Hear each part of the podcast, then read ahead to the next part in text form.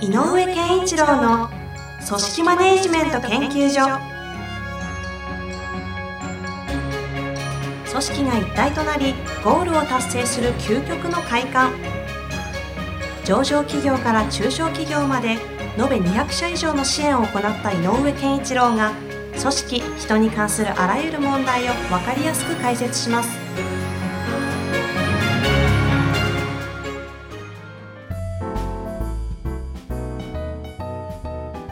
こんにちは、遠藤和樹です。井上健一郎の組織マネジメント研究所。井上先生、よろしくお願いいたします。よろしくお願いします。さあ、今日もご質問来ております。全然話違うんだけ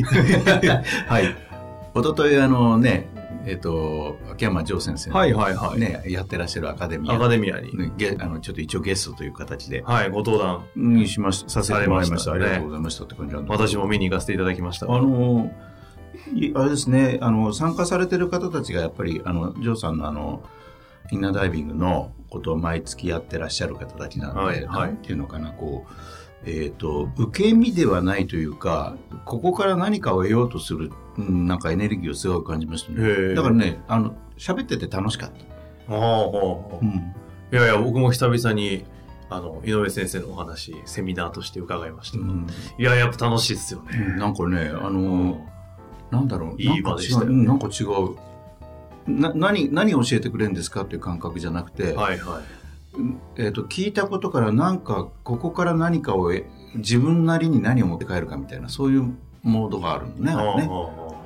なんかいい場を作られてるなと。それってお話しされてて感じるんですか？感じる、すごい感じる。何で感じるんですか、喋ってると。やっぱり目もうなずきのポイントとかってやっぱ違うんね。それとあと、僕よくやる、ちょっとお隣の方と話してくださいって言ってる時の、話に入るタイミング、スピード感、熱みたいなのが違う。結構ね、隣同士で喋っての時間がたかがね 2,3 分なのに結構盛り上がってましたね。全然止まらないし、ね、止まらないしね。だからああいうのはね、やっぱすごいなと思って、でもそれは僕がっていうよりも、やっぱり城さんはすごくやっぱいい場をずっと作ってんだなっていうのが。いや、でも場のすごいのは、懇親会基本今されてない場みたいなんですけど、あれなんですよ、皆さん参加者の方々がリーダーシップ取って勝手になんかこうグループ作ってやってるみたいで、井上先生ね、そこの会に今回はなんか懇親会乱入したらしいって聞いてますけど、誘われましたよ。だいぶ盛り上がったみたいで楽しかったですみたいですよね。ぜひね、なんかまた立ってもらって。ありがとうございます。結構その声ね、アンケート出てたみたいなんで、井上先生の場はやっぱり聞きたいですねみたいな、次の回なんでしょうとか出てた今度またやってみようかな。いやですね、ちょっとその辺またいろいろとやっていきましょう。というわけで、今日のご質問いきたいと思いますが、今日はサービス業経営者の方ですね、38歳の男性です。いきたいと思います。38歳の男性、井上先生、遠藤さん、こんにちは。毎回さまざまなテーマを取り上げていただき、興味深く拝聴しています、以前第29回退職者が急増、定着率を上げるためのヒントをくださいで取り上げていただいたものです。素晴らしい。29回ですよ、ちょっと今ピロッと見たら2015年とかの話ですね。その後、社員との対話を増やし、以前に比べ安定感が増した会社になってきたと思います。ありがとうございました。ありがとうございます。こちらこそ。素晴らしいですね。今回取り扱っていただきたい内容ですが、ズバリ、先代社長の考え方に違和感がありすぎて困惑しています。人手不足が深刻化する現在、社員満足を上げ、社員がいい職務環境の中働けないかと、古い制度や労基改善などをしていますが、今のままでいいんだ、こんないい会社はない、辞めていくやつは無能だなど、会議でもみんなが賛成する議案についても天の弱的性格化、反対意見でたびたびヒートアップすることも珍しくありません。社内での発言も社員に悪影響しているんじゃないかと思い、その度にヒヤヒヤします。乱暴な表現ですが、次第に老害という言葉が頭をよぎるようになりました。昔は社長の意向、考えに寄り添うよう努力しましたが、ここ最近は疲れてしまい、距離を置くようになりました。まだ数年社長を継続する気でおります。事業承継の手続きは一切していません。今後、昔のやり方などにこだわりが強い社長との接し方をどのようにすればよいかヒントをください。以前の質問の際は退職する社員が悪いと思いましたが、最近はどちらかというと会社側に問題があると考えています。取り留めのない文章ですが申し訳ありませんがよろしくお願いいたしますということですね。よろしくお願いします。例えばそのなんていうのかな、こういう、戦略的って言ってないのかな、こういう戦略でいくぞと、でこういう動きをしようということでみんなそれを徹底しなさいっていう場合には何やってんだっていうことも言われる可能性あるし、とにかくこの行動をしなさいと、厳密に行動パターンって言っちゃいけないな、行動すべきことやるべきことが、定まっていればやっぱりちょっと圧のかかるマネジメントっていうのも場合によってあるよねっていうのはあると思います、うんうんうん、で、多分この先代の社長とか今現社長かが、思ってるのはこの会社はいい会社だからっていうよりも、多分この社長が思ってるある意味こういう戦略戦術こういうやり方でやっていくんだということがこの社長の中に経験則成功事例とか成功体験から定まってるかゆえに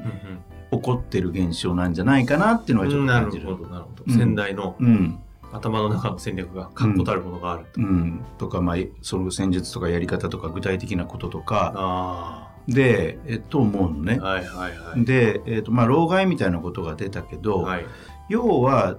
じゃあ現場の方でみんなが賛成してることをいや違うって言ってしまうっていうのはまさにそれで、こう動くこういうことをするのが我々だって決まってる、でそうすれば勝てるみたいなねいうようなふうに決まってると違うっていう、はいはい、逆に言えちゃうですね、でも、これからの時代で大事なのはそれによってもし感情が、嫌な感情を社員が持ったらその行動は取るけど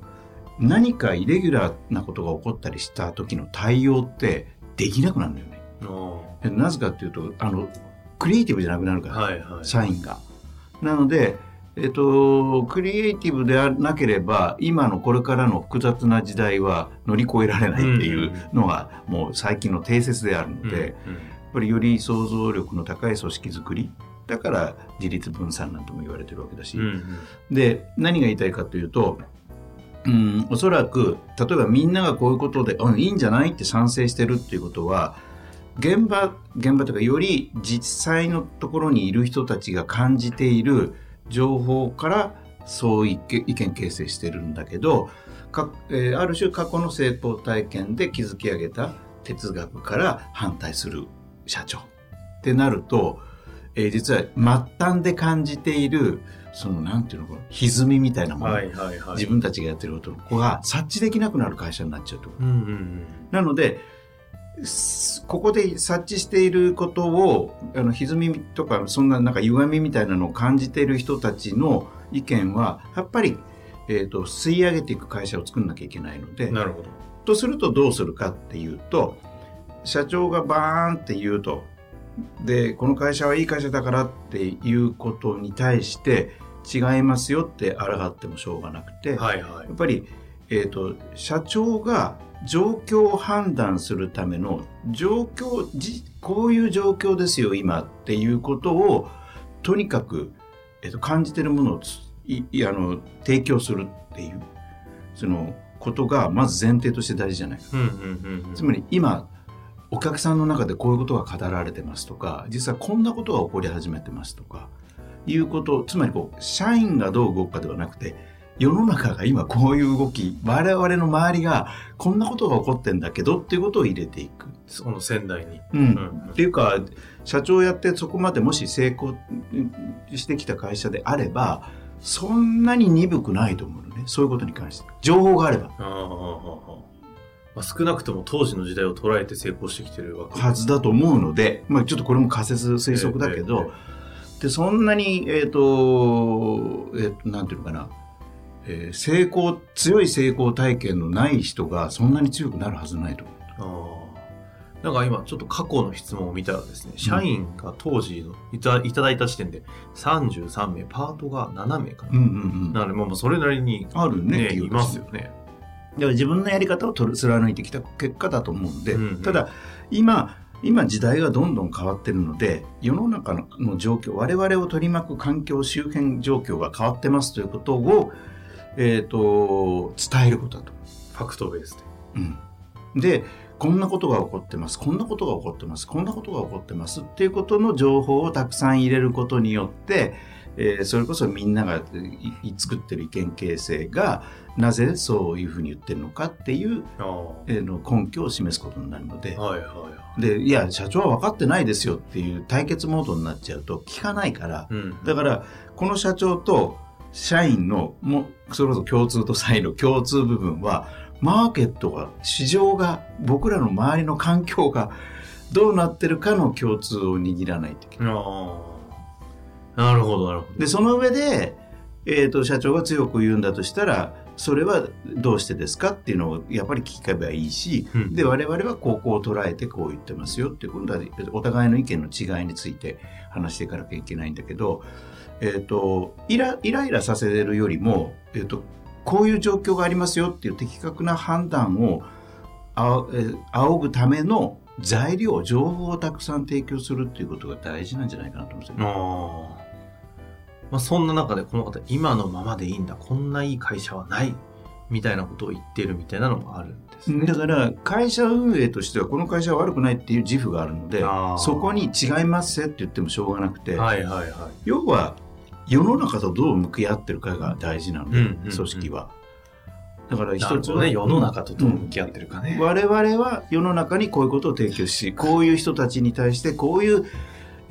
なんだメリットを上げるとか、うん、幸せになってほしいとか、こんな世の中にしたいとかって思いがあるのと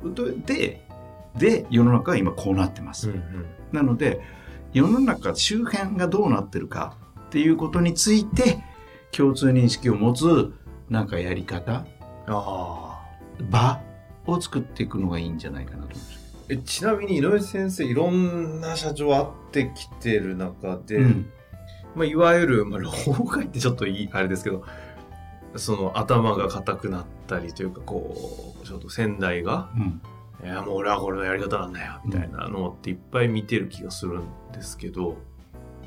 なんかどうなんですか、なんかその辺のアプローチというか。うん、で老害の一つの大きなパターンはさっき言ったようにやっぱり過去の成功体験はある、で自信があるっていうのとね、もう一個ね、老害っていう中にあるのは、不安とももうあったりする。でも、もしかしたらみんな違うことを言い出してるから、ちょっと俺ずれてないかとかっていう感覚があったり、もう一個はなんか疎外感、うん、ちょっと自陣扱いされてきてないかとかね、はいはいはい、なんかちょっとなんかみんなちょっと僕に向き合ってくれないぞみたいな感じとか、距離ができちゃったとかっていう不安みたいなのがある場合も結構ある。だから逆に強く出て自分の存在をアピールする、はいはいはい、不安というのが隠れている可能性もあるってことですね、うん、だから判断をするための情報を一緒にみんなで共有するっていう場を作ると、俺はこう考えるぞって言えばいいしね、社長、はいはい、で僕らもこう考えますって言って一緒に同じテーマについて考えれば、うん、そのなんか遠ざかってる感覚はないと思う。これちょっとこの方に当たるかどうかわからないんですけど、はい、一般的に事業承継の後継者の方じゃないですか、はいはい、先代、なんだかんだで先代って渡したくないというか、うんうんうん、とかどっかでやっぱこう特に息子なんで認められないというか、うん、なるでしょうね、いやあいつまだなみたいなとかっていうのが、あと渡すって言っても5年後向けてったのに結局5年後だったらやっぱ渡さないとかもうよくあるじゃないですか、うん、よくありますね。この方後継者だからこその、うん、なんかこうなんていうんですか、起きている事実と後継していかなきゃいけないしの、なんかこのあたりにね、これね大変なんですけども、でちょっとこれはやり方は分かんないけど理想論から言うとね、はい、親子で世代の違う2人が2人でその問題をクリアするってなかなか難しいんですよ。だから実は第三者が入ってお互い先代には2代目の次の世代の若者が言ってることを伝える、今の若者には先代の思いを伝えるという翻訳する人が外に行った方がいい。そうですよね。で本当は先代のことが時代のことがよく分かる人と今の次の時代の人ことが分かる、例えば お父さん70歳息子さん45歳だとすると45歳の時代の感覚のある人と70歳の時代の感覚のある2人ぐらいがいるとちょうどいい。本当はね、でもそんなの簡単じゃないので、はいはい、だからそうやって、お互いがお互いをお互いの翻訳を通訳をしてあげるような感覚でなんていうかな、こう共通点を見つけていくとかしていかないと、うん、なかなか落としどころが難しくなる。そうですよね、うん、でこの方の持ってるなんか価値観とか、それこそ目指していきたい方向とかっていうのは何なんですかね。うん、それもあるでしょうね。だからそれはどっかでは思い切って逆に言うと、次の世代の人間がこれからこうしたいと思うけどっていうのは言わないと、うん、でむしろそれを言わないと先代だって不安だし、ちゃんと考えてるのかなこいつ。はいはいはい。証券問題はね難しいね、いろいろあれ絡まってますからね。たださっき言ったように先代という人たちは、必ず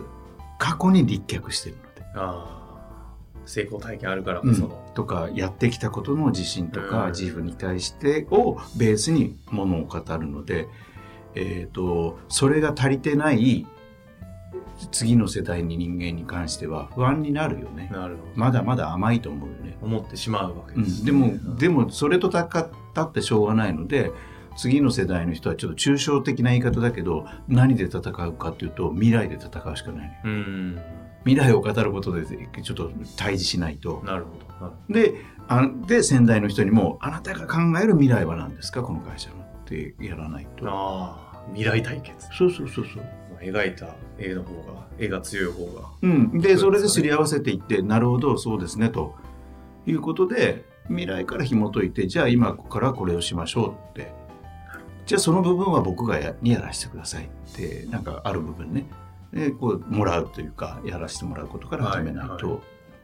なんか一度井上先生にこの方なんかちょっと話聞いてもらったら、うん、いいかもしれないね。一歩進みそうな感じすごいしますよね。なんか組織マネジメントもそうですけど、やっぱ承継と組織マネジメントって思いっきり絡むじゃないですか、うん、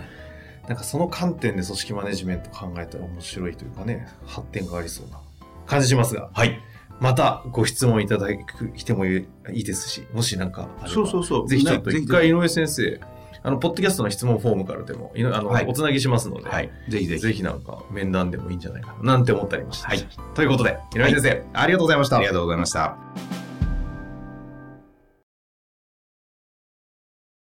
本日の番組はいかがでしたか。番組では井上健一郎への質問を受け付けております。ウェブ検索で人事明快と入力し、検索結果に出てくるオフィシャルウェブサイトにアクセス。